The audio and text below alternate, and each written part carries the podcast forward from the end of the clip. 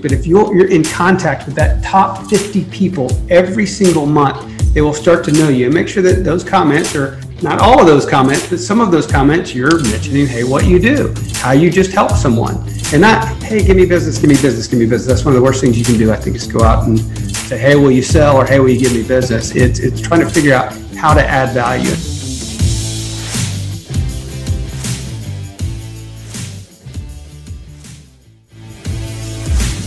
Do most agents who don't have access to the secrets that the top agents in our industry hoard to themselves grow and prosper in today's real estate environment? That's the question. And this podcast is the answer. I'm Pat Hiban, and welcome to Real Estate Rockstars.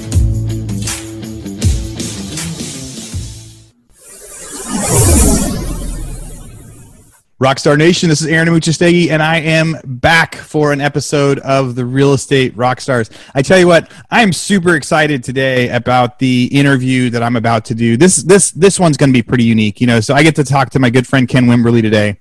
I met Ken several years ago. There's so many things about Ken that you guys are just going to love right? So we're going to talk about real estate. You know, I bet we're going to talk a lot about kind of habits and uh, you know and different things you know that he does in his life to set up systems that helped him you know create success in real estate and all these other things. And he's got this awesome app, this system that he does um, you know for his kids called the Legacy of Love, which is really like the it's kind of like we'll talk about how he got to be successful in business and now what is he doing for legacy as a result. So so buckle up. We'll be ready to really just knock this out over the next i don't know little while. So thanks for joining us again. And ken thanks for joining. Hey hey thanks so much for having me. Pre- appreciate it yeah, no, the you and I have been dying to get to talk on the podcast. It's funny how often we get to see each other and other things. And, and when we were chatting, I said, Hey, have you been on the podcast before? And you're like, No, not yet. So the to today today is the day, and I am lucky that Pat didn't interview you a year ago because I think uh, I get to have a lot more fun with that. So you are calling in from Fort Worth today. So tell everybody just a little bit about yourself, you know, your your family, and then what what's Fort Worth like right now? We're still it's like quarantine is turning on and then turning off, and you know around the U.S. it's changing a lot. Sure, uh, that's right. Fort Worth, Texas, and in Fort Worth is we Tarrant County. Our county just went into the mask in every place ordinance, mm-hmm. so it's know, it's kind of like you said, it's on again, off again. There's a lot of folks that had started to venture back out, and now I think you're seeing people peel back a little more. So me, father to three amazing kids, husband to a beautiful wife, Amber, my soulmate, and uh, Amber and I have Kai, who uh, is our four-year-old, just hell on wheels, amazing, awesome little kid. Then I've got two older kids uh, from previous marriage, uh, Grace, who is 17, and Knox, who just turned 16, just got his license last week, actually. Yeah. So that's that's my my family and, and what what guides me and gets me up and motivated every day.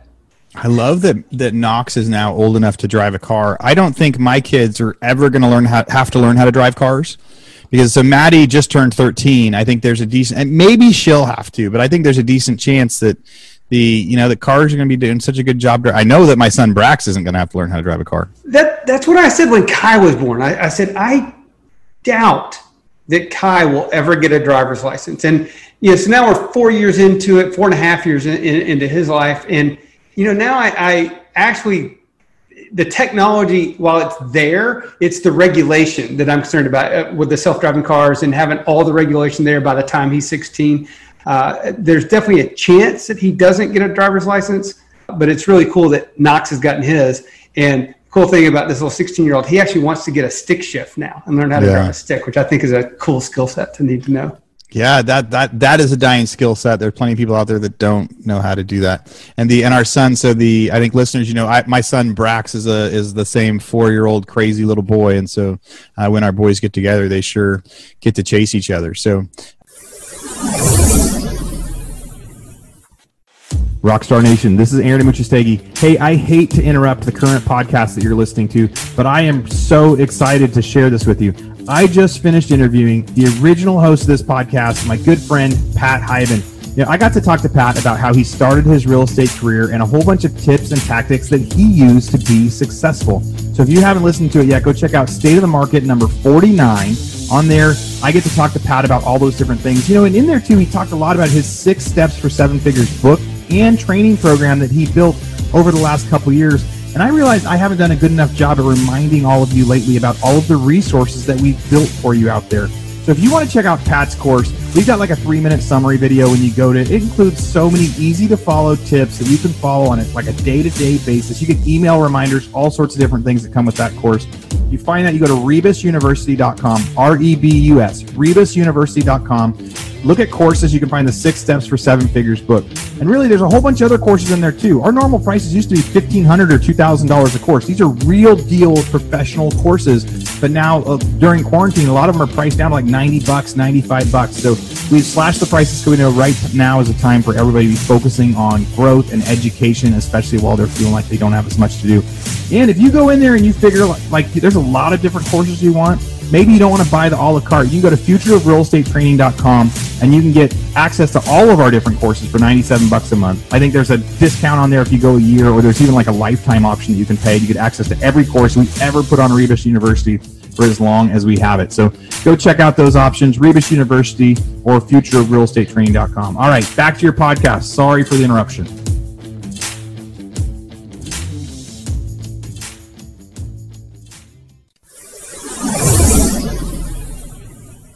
So Ken, you're you're you're up in Fort Worth, so that's near Dallas, Texas. The you have been doing real estate for how long? 20 years, actually almost 20, 18 years. So I got into real estate and in commercial real estate in 2002. So did you did you start in you started in commercial? I did. Yeah, the we have there aren't a lot of people that we get to interview on here that start in commercial. I know that it's a it's a different skill set. So why don't you know, it, rather than just fire away with some of the questions, why don't you just take us through what it was like getting into real estate? You know, new in real estate, what are the things that you learned to really start driving business? Because you had built, you know, some teams and a business that had really, really, really got huge. So just, just have the mic for a few minutes. Sure, I did. Got in the commercial real estate business in October 2002, and honestly, I, I looked. I didn't know what I was going to do. I interviewed a friend of mine that was a, a Remax agent uh, about coming to work with him in the residential side. And then my uncle had introduced me to a gentleman that had a small commercial real estate firm, and I interviewed with him. And his name was Tom Ritter. And Tom kind of gave me his pitch. He said, Look, uh, if you get into commercial real estate, it's probably going to take you about a year to make any money. He said, uh, We're a small shop, so we don't have like a formal training. And, and because of that, you won't get pigeonholed into any one asset class. You can kind of work on whatever you want to work on. Uh, but we have no salary, no draw. Uh, you need to bring your own phone. Uh, we've got uh, bring your own computer. I guess we, we had a, he had an office phone for me, so you'll have a desk and an office phone, and everything else you kind of bring on your own, and uh, and you probably won't make any money for at least a year. Dude, I can stop you for a second because that is that is uh, maybe it's great real estate lessons there, but right now there's so many talks of teams and what can your broker do for you and things like that. And you're and you're talking about that that's that's a bit old school of maybe it's not all that old school, but just the idea of like no, like you you won't make any money for talk about great expectations. You won't make any money for a year, so don't you're not going to get a draw. We're going to help provide you a little bit, but th- but it's on you. It's like Ken, it's going to be on you to succeed. These are the things that you're going to do. I'll let you have a desk and a phone and some guidance, but to be successful, it's going to be on you. That's exactly right. And true to his word, uh, I, first of all, who says no to that kind of offer, right? Yeah, you're like, thanks, I can't wait. you know, so I said, but I, oddly enough, I said, you know, I'm a self-starter. I think I, I was drawn to the commercial real estate side. I liked the business aspect of it. Uh, I had family that had done some development and did a little bit in the development world, so I was just, you know, kind of I felt pulled to commercial over residential real estate, and it was true. It was 11 months when I made my first commission check, and it was $1,837 was what I made 11 months in. So it was a stretch. It was really, really a stretch. Luckily, I had a little bit of savings that were saved up. Of course, they were about gone in that 11 months. And but on my 12th month, I made my first $20,000 commission check because what I had been doing in those 12 months was building a pipeline and slowly building a pipeline and prospecting and learn. And it was old school. This was, you know, I mean, internet was out there, but not a lot of the tools that are out there now. And so I had, and I was mostly in the land business. The first four or five years of, of my career, I was strictly a land broker.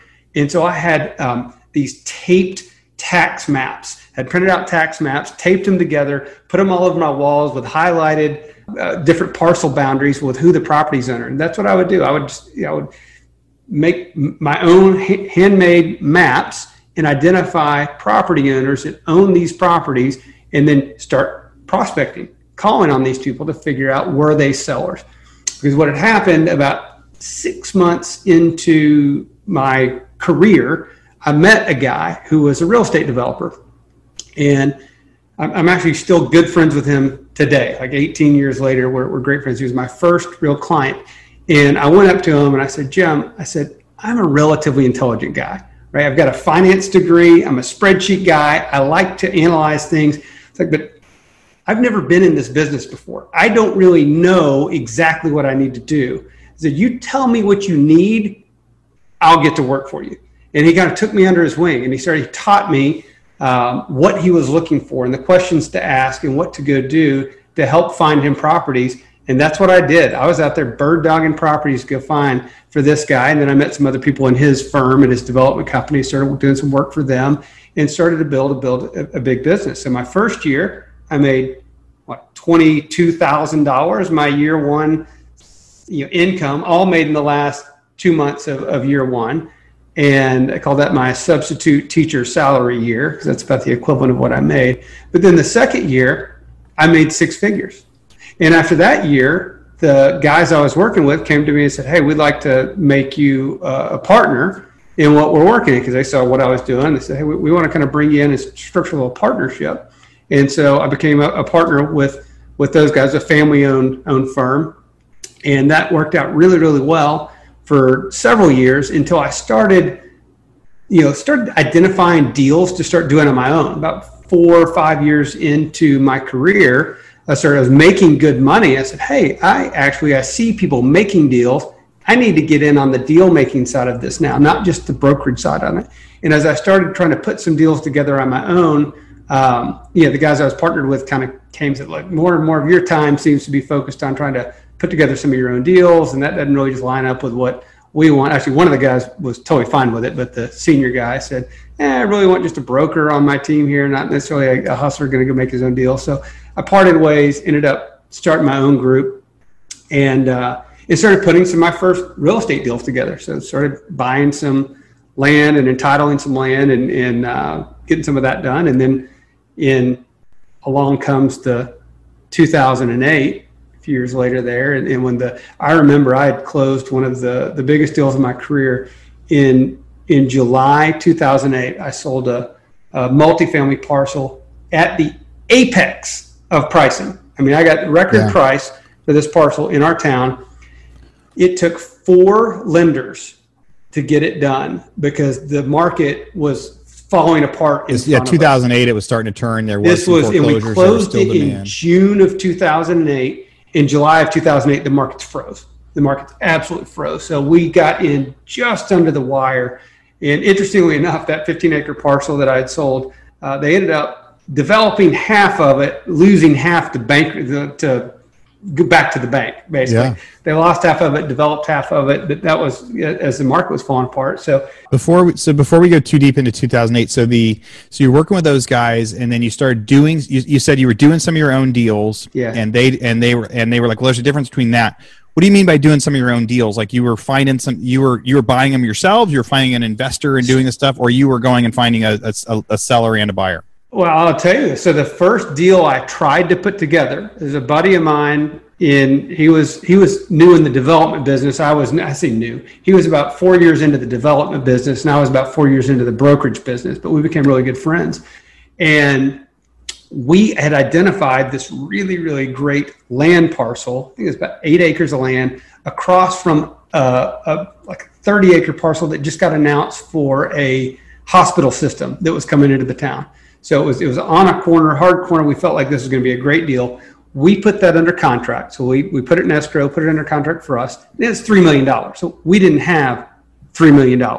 So, but we had the plan and a vision for what we were going to execute. So we put that under contract, um, brought that to one person who said, Hey, I'll be your equity partner in the deal. This was a great lesson learned. So, to the listeners out there, listen to this and don't do what we did. It was yeah. a really great le- lesson learned here. So he says, I'm going to be your equity partner on the deal. I said, okay, great. And I said, so you assign the contract over to me. Um, I'll I'll kind of reimburse you guys for the for the escrow money here. Assign the contract to me, and then I'll I'll kind of finish putting everything together. and We'll we'll close it. We kind of had a handshake deal on how it's going to work. So we did. I mean, he was a he's actually a family member. So we we signed the contract over to him and we're marching along. We're working on the the kind of layout, the plans, the potential tenancy on who we're going to bring in there. It was going to be, you know, multiple pad sites up on the corner, either like a self storage or an assisted living or something in the back. Uh, so we're doing our work and all that. And about a week before due diligence ends on that deal, our, our investor comes back to us says, uh, Hey guys, I couldn't put together the money. What do you mean you couldn't put together the money? You said you were the money. You, you were the money. You were the money. What do you mean you couldn't put together the money? He goes, and so what we learned there is that no, he was not the money. He thought he had the money from some other sources and places and was going to go put it together. And so he basically says, look, I'm punting the deal. And um, he told me, he said, look, I, I, know you kind of brought it to me, you know, brought the deal as a broker. You're in there with, it's like a $50,000 commission or something on there. He said, you know, if you want to go try to, you know, have someone else pick up the contract, you got a little bit of time. There's like a week left yeah. to do this. And here's another great thing of, of, having people in your Rolodex. I picked up the phone, called a guy that I, I had never met him before, but I'd heard his reputation. So I called him. He says, "Come on over to my office." I go in there and I pitch the whole vision for the plan, what we were going to do, how we are going to lay it out, everything for it, the price on the property. And I told him, "Yeah, I, I was very transparent with him." He says, "We were trying to do this on our own. Our equity fell out. I'm bringing it to you. If if you want it, here's the contract. Because uh, if if this contract goes away, there the the seller has other people lined up to buy it, right? And it was yeah. not through me. He picks up the phone. He calls his his secretary that they're working with. He says, "Hey, how much money do we have in X Y Z account?" He says, "Okay." Hangs up the phone. Says, "Okay, we'll close it next week." mm-hmm. Guy writes a three million dollar check closes this property uh, the next week. So I did you get to keep working on the deal after that, or was it, or were you just the broker and then he did the rest? I was just a broker on that. He actually sat on that land for a lot longer than I expected him to sit on it. He ended up selling it to another um, uh, development group. He he did development on his own, but he he just sat on the land, sat on it for eight years, and then ended up flipping it to this other group. And I I looked at his kind of total return that he made, and he made a decent return on it, but I would have been involved a lot sooner on that. But I did end up making a, a fee on it. So that was first deal, and then and I put together another one, and, and we actually bought attractive land. We had it entitled for a, a office development. So we took it through zoning, got it entitled, raised, uh, scraped the land, scraped the buildings that were on there. Another lesson learned on asbestos and what you have to do there, and what a racket shakedown uh, asbestos can be if you, you find asbestos. Yeah, you see an old house, you're like, the demo costs more than the house. It cost an extra $10,000 to go abate the asbestos on something we were just about to demo. It was asinine. Before you can knock it down. So you start, so you started as an agent, you're working at this commercial broker's office. He told you, you're not going to get paid for a year. You're going to have to work really hard and you're going to have to do it all and then you you reached and then there was somebody you reached out to and said hey can you be my mentor let me help you let me let me take my energy combine it with your experience he started teaching you some along the way. So you started doing some land deals. Uh, yep. you know by the next year you made some commission. By the third year by the second year you really made some commission. Yeah. and then you started putting and then you saw all these other people that you were representing and said hey why don't we also become a buyer? So you're going to still be an agent and you're also going to become a buyer.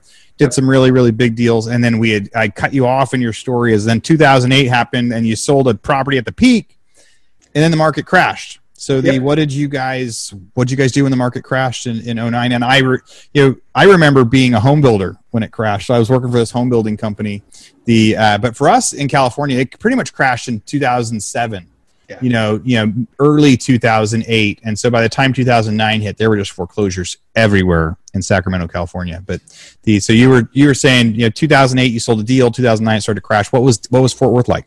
Yeah, this was July 2008, and everything just stopped. Everyone in my industry around here. Everything just halted. Every land deal that I had under contract that people were looking at, done because no one could get it financed at that point. And frankly, no one wanted to pull the trigger on any development, which was the business I was in. So all all of my what I was working on in a brokerage business, it just stopped.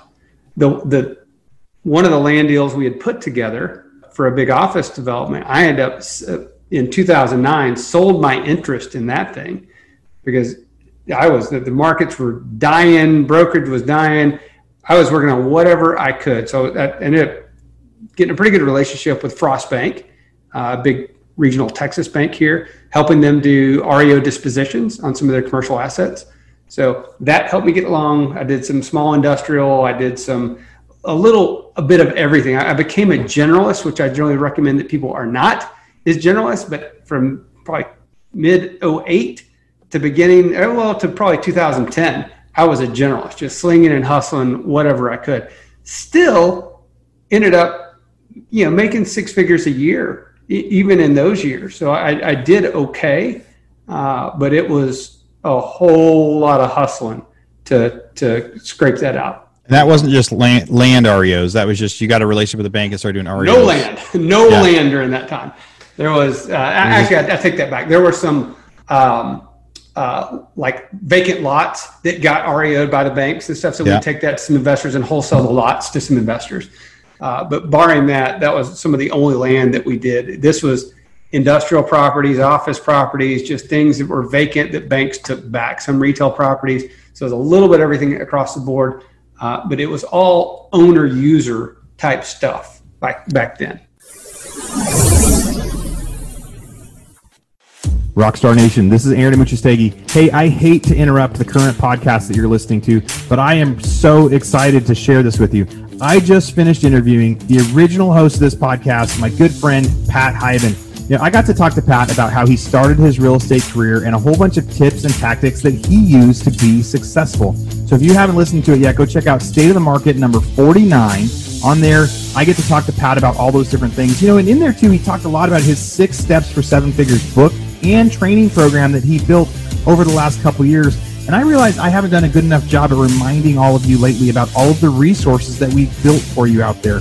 So if you want to check out Pat's course, we've got like a three minute summary video when you go to it. It includes so many easy to follow tips that you can follow on it like a day to day basis. You get email reminders, all sorts of different things that come with that course. You find that you go to rebusuniversity.com, R E B U S, rebusuniversity.com Look at courses. You can find the Six Steps for Seven Figures book. And really, there's a whole bunch of other courses in there too. Our normal prices used to be $1,500 or $2,000 a course. These are real deal professional courses. But now, uh, during quarantine, a lot of them are priced down to like 90 bucks, 95 bucks. So we've slashed the prices because we know right now is a time for everybody to be focusing on growth and education, especially while they're feeling like they don't have as much to do. And if you go in there and you figure like, like there's a lot of different courses you want, Maybe you don't want to buy the a la carte. You can go to futureofrealestatetraining.com and you can get access to all of our different courses for 97 bucks a month. I think there's a discount on there if you go a year, or there's even like a lifetime option that you can pay to get access to every course we ever put on Rebus University for as long as we have it. So go check out those options, Rebus University or futureofrealestatetraining.com. All right, back to your podcast. Sorry for the interruption.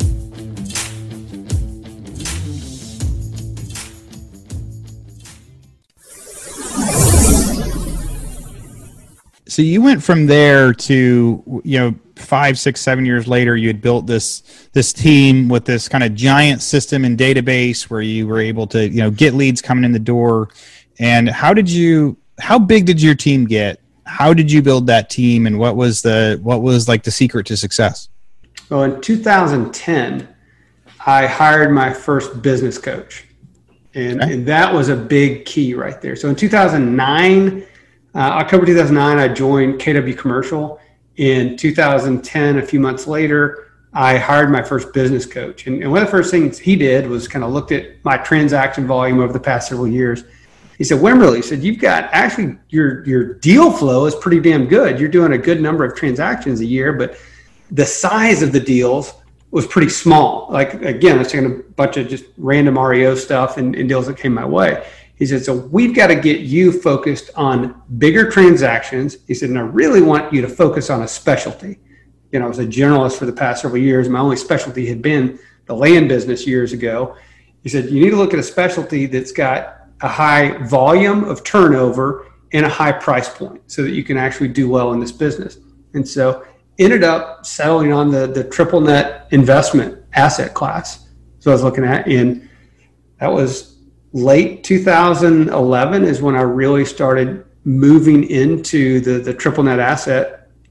And it's an interesting story about you kind of put what is going to be out to the world. I started telling everyone I knew that I was 100% focused on triple net investment properties. And I'd have to frankly explain what those were to a lot of people. Oh, let me tell you yeah. what a single net triple, triple net property is. It might be a CVS or a Walgreens or a Dollar General. And uh, a lot of people would just assume. So tell our listeners. So what, what does triple net mean? So, uh, so triple net refers to the taxes, and the three nets or taxes, insurance, and common area maintenance, all of which are typically paid by a tenant of a building. So if you are a landlord leasing to, let's say, a Dollar General, the dollar it, it acts like uh, you you get not only the rent check from Dollar General, but Dollar General also pays for the taxes on the building, the insurance on the building, and the maintenance of the building. So, so it's a totally different equation. So if you own a property and it's a triple net lease, like that's you, the amount you pay it, they pay you in rent is your return. The rent is your return. Which on a single family, you've got the rent less your taxes, less your insurance, less your yeah. You rent a house your, for a thousand bucks, you're going to pay two hundred for taxes, hundred for insurance, all that. So the yeah. so triple net is the amount they pay in lease. In, is that's your true return because they're your, covering your all rent, your expenses. Yeah, for an absolute triple net, your rent is in fact your return right there. Your money gets calculated in your return. So I got into that asset class and I started telling. I put it out to the world. I tell everyone this is what I'm doing. I called everyone in my database. Here's what I'm doing. I let title companies know, lenders know. This is what I'm doing and before I ever had, this is so interesting, before I ever had my first real even lead in the triple net space, because I'd been putting it out there for several months, this is what I do. I had two referrals come from another commercial real estate broker that said, Hey, Ken, I know you're the triple net guy. So can you handle this? And those are my first two deals came from a, a commercial real estate broker referring me triple net deals because I had put it out to the world. This is what I do. So there's a lesson right there. You know, let it, you know, Put it out to the tell world. Tell everybody what you do. What tell tell everyone what you do, even when it hasn't manifested yet. Right? Tell everyone what you're intending to do so that it will manifest.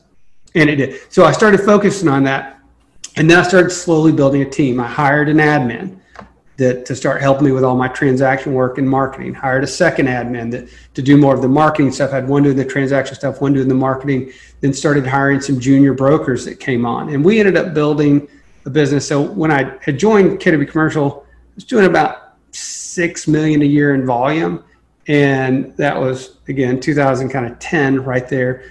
By 2015, we had grown to about 100 million in volume. So we were just steadily growing and growing and growing our volume on that team, and it was.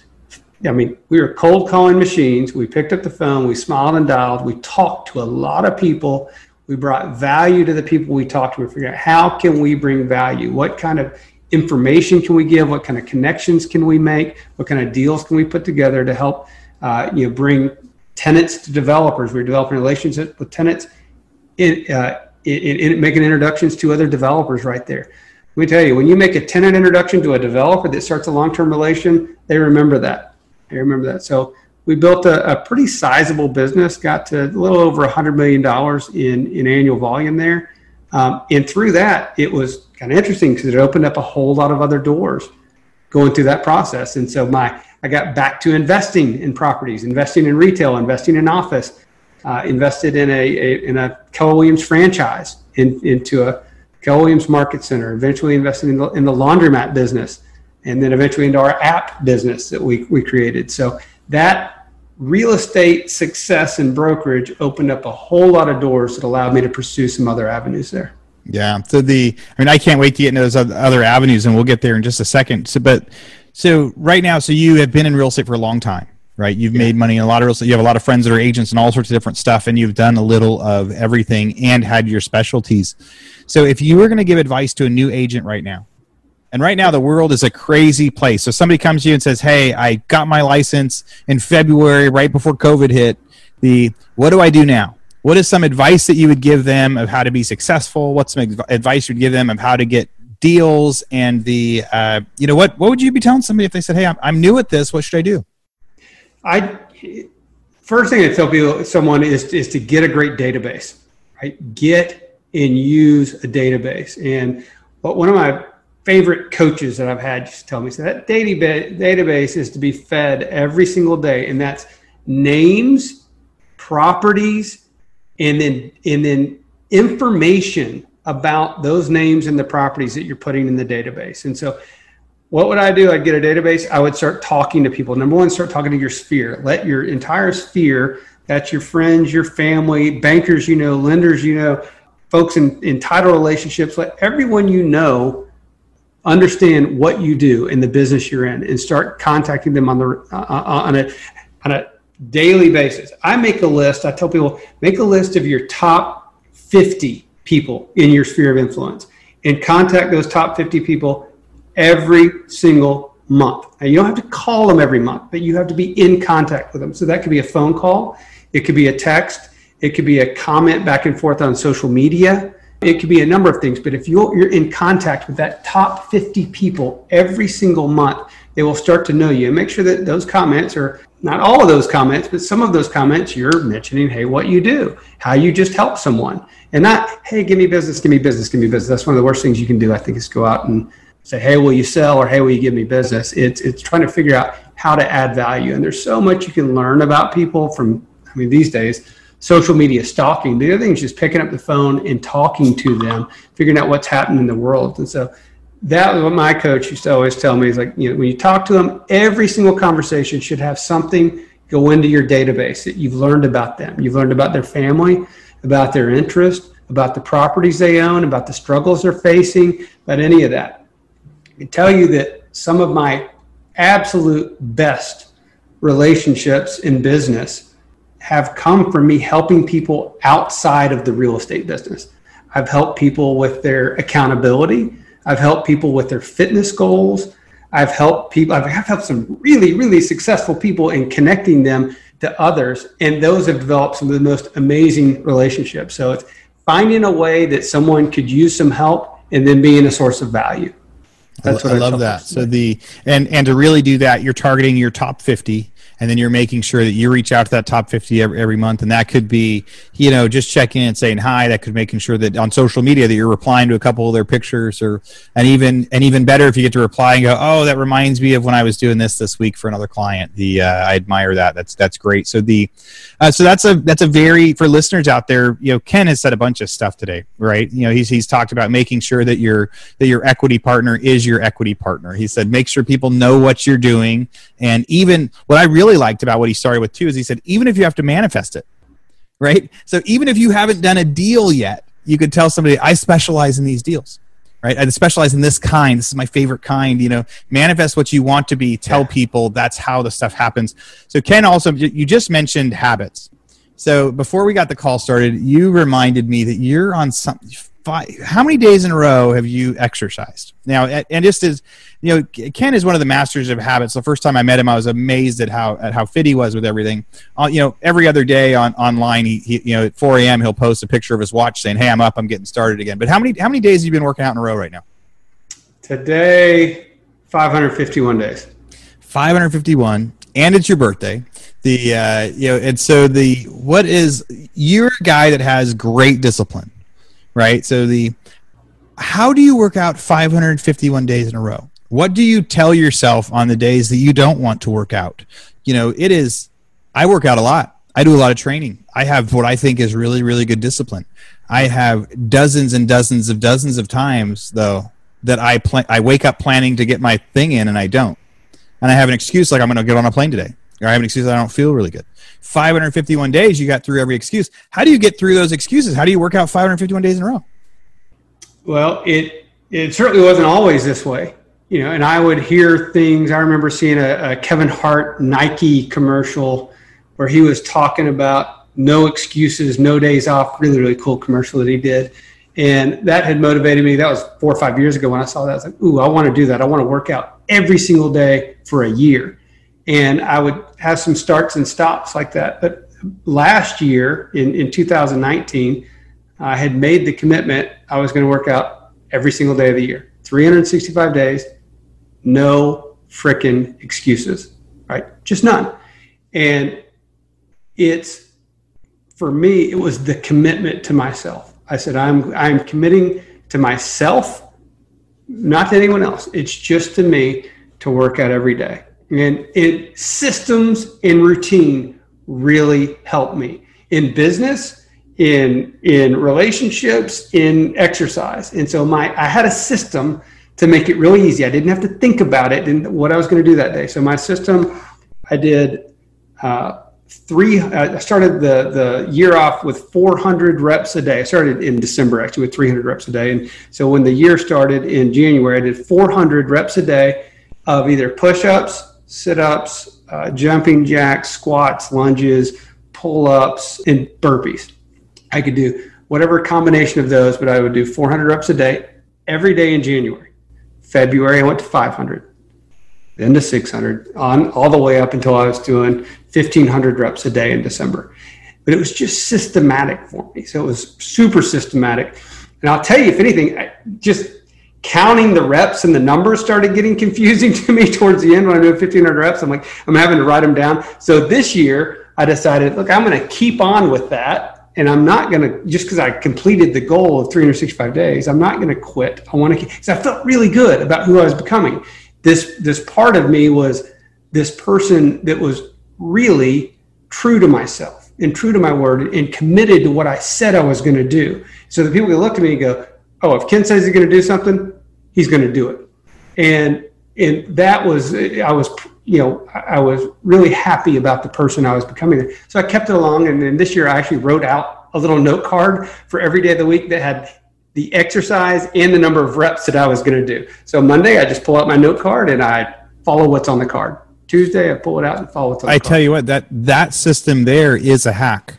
I mean, because so many of the times, like the, you know, people, yeah, I'm going to go exercise today. But if there's an option or if there's a way, then that can get in the way. Because then if your plan if your plan is to go do this and then it rains or you're thinking it out or then you go oh then i'll do it later. But instead if you've got this really detailed thing of hey you know you're going to do it. Here's my card. I got to go do it. There's no so do you work out most of the time do you do that first thing in the day? Like do you get your card and get started? Is there a different time during the day it? 90% of the time i get it done around 6 a.m in the morning is when i do my from 6 to 7 is when i do my workout you have any times at like 9 o'clock at night or 10 o'clock at night you're like crap i got to go do it right now or i'm going to miss my day that's why I do it 90% of the time in the morning because it, it's painful to go do it. I, not, not always. So, so now this year, I also added in that I'm going to run a mile and a half or more a day in, in, in addition to my workout. So I'm going to run a mile and a half a day too. And so like I, I did my reps this morning. I'm going to run this evening. And so it's not always that bad, but um, most of the time, if I have the time, I'll knock it all out in the morning because there's always an excuse. There's always something. I can tell you, Amber has a listing appointment tonight. I'm going to have Kai, so I'm going to be taking Kai out on the stroller, and we're going to go hit it. This guy's going to be on your back the yeah. uh, as you're running. So, a few years ago, you and I are at a GoBundance event together, and I don't know if it. I don't remember if this was like Canada, if this was Whistler, one of the other places, but there we did. Uh, you know, everybody did did Go Talks where at the very end they pick four guys to get up on stage and share their stories and you you and I were two guys that got to go share our stories out there and and the and I was talking about kind of you know life and you know life is short my dad had died and this is how quick I went and you shared stories about memories and sharing memories with the kids and the you know as a guy about you know discipline like you have been writing stories to your kids forever right? Like something that uh, that a lot of people admire and say like, "Hey, I should do this," or "Hey, I should do this." But you were the only person I'd ever met that like you're like, "No, I've when this would happen, I would capture." Tell us a little bit about that. I know you can't re- retell it, but tell us a little bit about you know sharing the stories and the process that you've been doing. Yeah, it's been a 17 year journey. Yeah, that's the craziest part. Of the 17 year journey. Yeah, my my daughter turns 18 this year, and when she was one and my son was in the womb, I made a commitment to start just to start something so that I could capture memories to later pass them down to my kids. And I was like, well, how can I do that? And what I came up with is, is I can write. I, I can journal to them. I I enjoy writing and, and, and telling stories. So like, you know, I'll, I'll, just write. And I thought, do I do it on paper? I mean, this is my big debate. Do I do it on paper or in some type of digital format? I said, I'm going to do it digitally because frankly, I can type faster than I can write on paper, which is why I started. Yeah, everybody can, right? And I started doing it in just a Word document. And I just started telling stories about what was happening in their lives. And, and again, back to me and systems and hacks, I wanted something that I could live with. And so, how how could I do this such that I would continue with it and it wouldn't seem overwhelming? And what I, came up with, I was like, I'm just going to commit to one entry per month. So one entry per month per kid. It's like, I can do that, right? 12 entries a year. And so that's what I started doing. And, you know, on average, once a month, I would jump in and I would write a story about what was happening with their development or their lives and, and, then I started telling stories about my life and what was happening, and sometimes a little bit of historical context, but mostly just what's happening in real time in our lives. And it has evolved over the years where you know you start telling a story. And how I'll usually do it is I'll go through the pictures that I've taken over the past month, which will remind me about what we've been doing, right? Because you take pictures of all these fun and and cool events, especially the memorable stuff. Uh, yeah, and and so the pictures would remind me, oh, I need to write about this time or that time, or sometimes I'll jot a note, oh, don't forget to write about this, and another time something will happen. I'm like, I got to write this down before I forget because it was so funny. Where where people will say the funniest things, and it's taken me across this beautiful journey of of writing about their development, their milestones, their major events. To I've documented every family vacation we've ever taken. I've I've written a story about the trip. And usually on the vacations, each day I'll document a little synopsis about what we did, who we were with, what the highlights were, you know, what the arguments were as a family that we were struggling with, anything like that. And there's so much depth and texture to that that frankly, I would forget. I mean, I would just forget the details. And it's, it's fun now to go back and read some of those old entries because like I couldn't remember the names of certain people we met on vacation, even if they showed up in a picture. Now I've got their names. I've got how we met them. I've got you know where we went to eat together. It's just to, it will trigger the recall in my children's memories when they read these years later, and then hopefully to my grandchildren and great great great grandchildren one day they'll be able to read these and see the love and the story that came from you know this father to his children and yeah, I mean, I, I remember when my dad passed away, I looked for any video I ever saw him talking on, right? Like the anything that he ever sent to any business email, anything. It's just trying to get a just a piece of of anything. And the and when I get to think about the gift that you're giving everybody with that, I mean, if I scroll through my phone, one of the things I think is really cool about what you said and that you're doing. So if I scroll through my phone right now, I'll see the big events, I'll see the big trips. I'll also see like a picture of like a random night I was going for a walk with my kids and something happened that made me smile, right? We take pictures of the stuff that really triggers us. And some of the memories are, hey, we went to Disneyland and we went big or we went to Cuba and this. And other times it's like, remember that night when we all went for that walk and the light hit us this way and you told that joke and we all laughed so hard, you know, and, you know, it's the little stuff that gets captured that's really easy to forget. Life's full of those memories. So you've been just scrolling through my app through the Legacy Love app. I was scrolling through, and one of the entries I came upon was something I wrote to my daughter, and I was having a really shitty day. I mean, it was a bad day. It was just if something could go wrong, it had gone wrong, mm-hmm. and she had left me just the sweetest little voicemail, and it was just her checking in on me to tell me she loved me. I saved that voicemail. I put it in the app and I wrote a story about, not a story, I wrote three lines just about how much that meant to me on an otherwise miserable day to get that message from her. And she has no idea. And, and so she'll, she'll get that story to her here. Actually, this, this all along was, was designed to be my high school graduation gift to each one of my children. 18 years of your life through my eyes. I get, I get chills every time you say it, especially especially now as Grace is about to graduate. She's got a year. One more year. She graduates next year. You've been doing this forever, and talk about the. I mean, I, I told you guys at the beginning that talking to Ken was going to be one of the most interesting interviews that I've done because it is real estate, but it's also about you know persistence and the and discipline and being able to you know work out every day or being able to actually you know once a month. For in one in one sense, you hey writing a story once a month that's not that hard Another yeah. sense, we all know as people that one thing a month is really hard to do for 18 years. Or somebody has, a, but for you listeners out there right now too, if you've got a 10 year old, a 15 year old, a 16 year old, or maybe you have, like, there's no reason to not start this, even in my adulthood. Again, when I lost my dad, man, it would have been great if there had been a couple stories that he would have just told me when I was 30 right? Well, and, and for me, even though I'm going to give this to my children when they turn 18, I will keep writing to them until the day I die.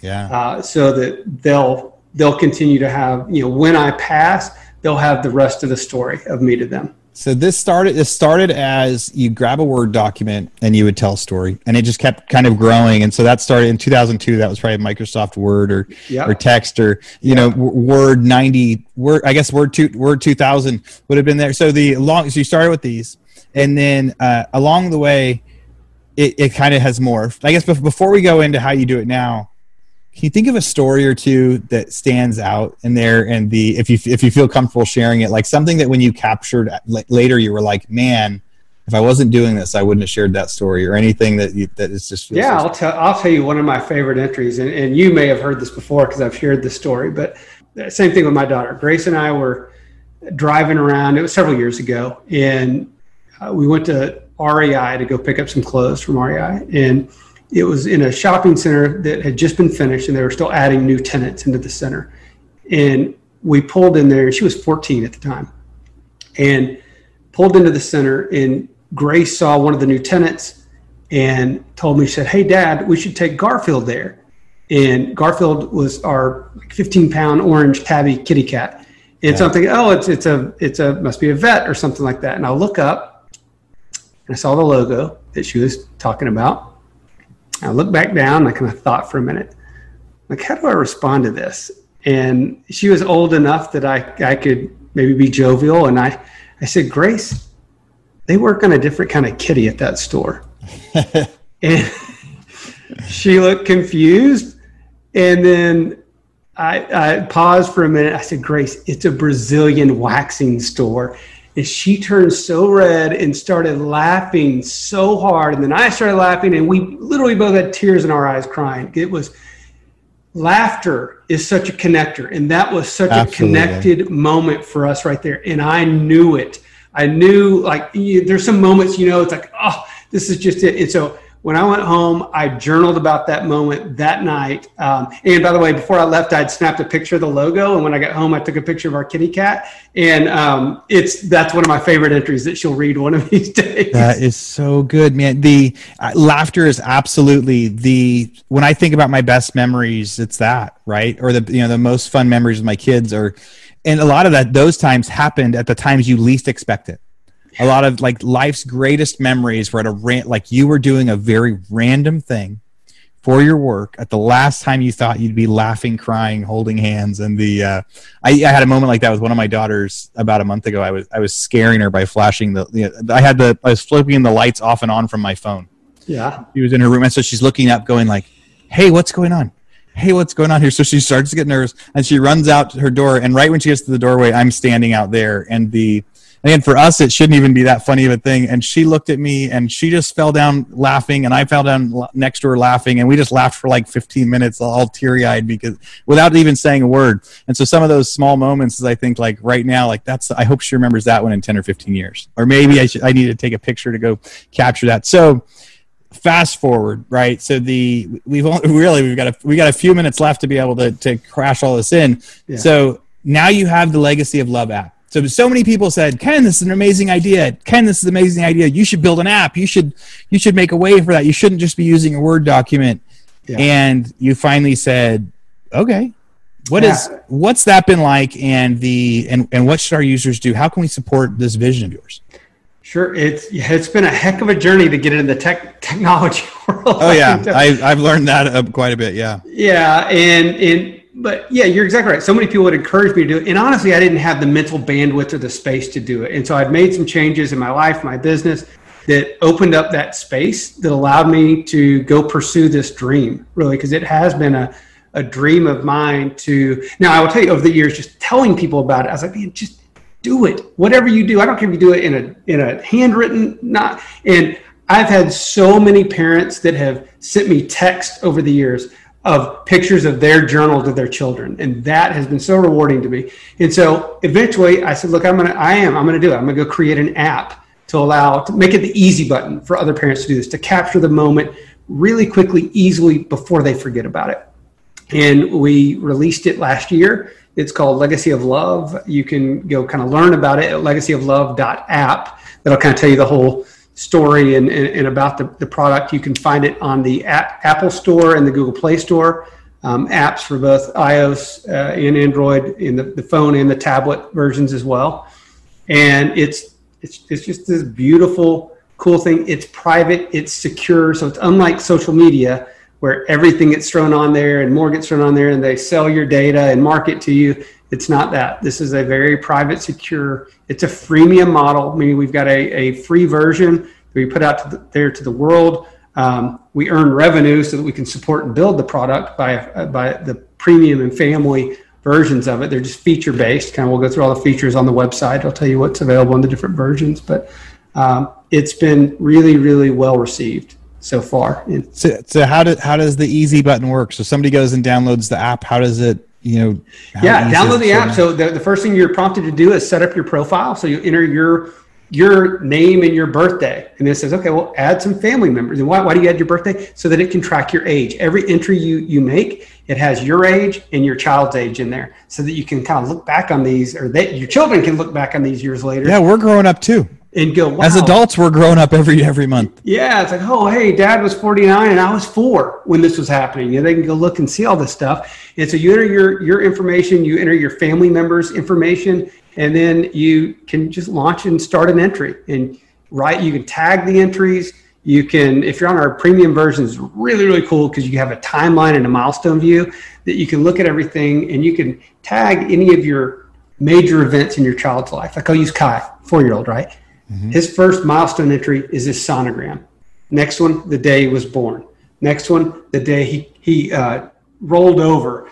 Then the day he walked. And so I can see on a timeline view the date that that happened and how old he was and how old I was, all on a timeline view. It's so cool right there. Man, I, I wish this would have been around the and I would have been following your advice for the last you know 10 years with this the I'm super ex, I'm super excited to see what you get to do with the app. And it's one of the you ta- you also mentioned at the beginning that like real estate became that thing as an agent. Being a real estate agent helped you also you know become an investor. We didn't even get to talk about your investments in laundromats and things like that but you but now you've transitioned into being a real estate investor across a lot of different ways Yep. And that's been able to get you to a point where now you can focus on a project that you still do real estate, you still make money in real estate, but what you do with your money and what you do with your extra time is you work on this app.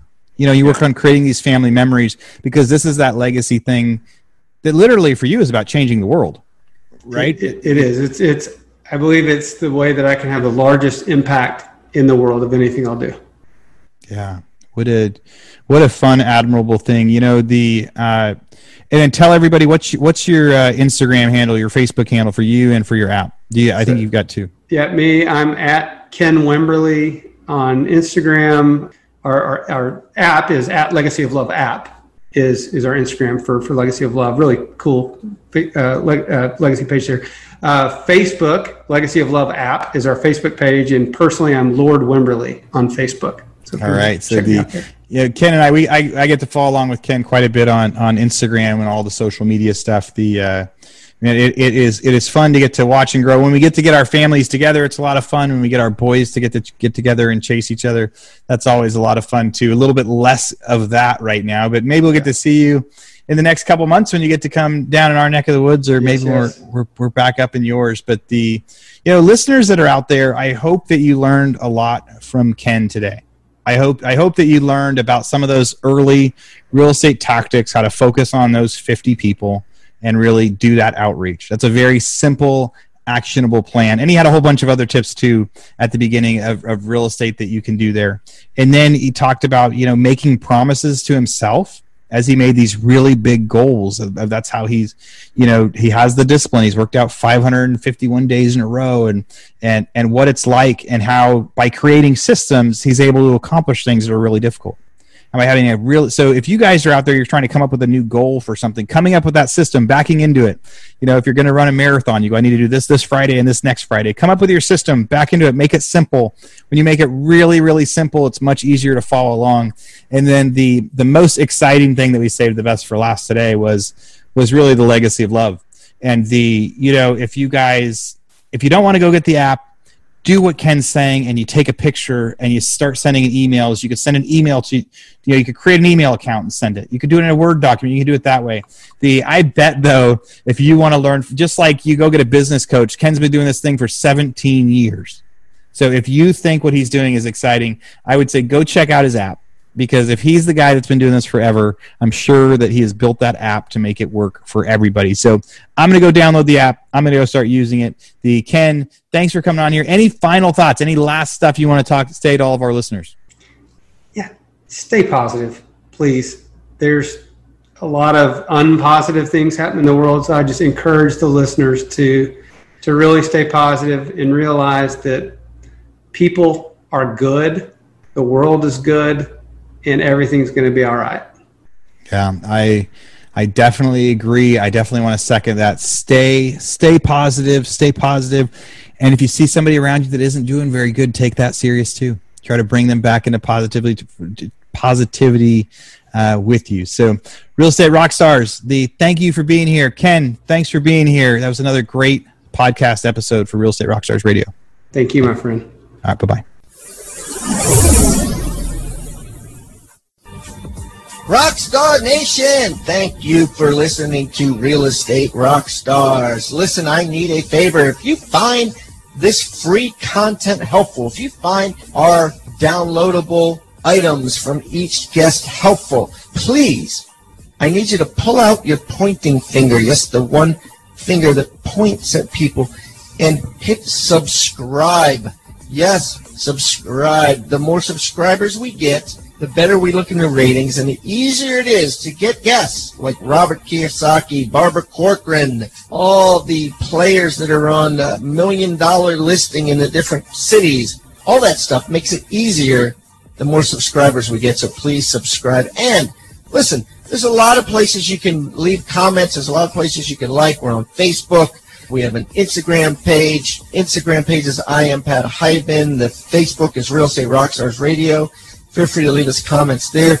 The most popular form of commenting seems to happen on YouTube. Yes, for whatever reason, it's a very open environment. So just go to YouTube and go to Real Estate Rockstars Radio and leave us comments there. Some of them we will read on the show. And we love your feedback. So thanks, guys, and I hope you are having a great day. Oh, and also, listen, if you're going to subscribe and you haven't already left us a, a review on iTunes, please do that too. Have a great day, and thanks so much, Rockstar Nation. I really appreciate you.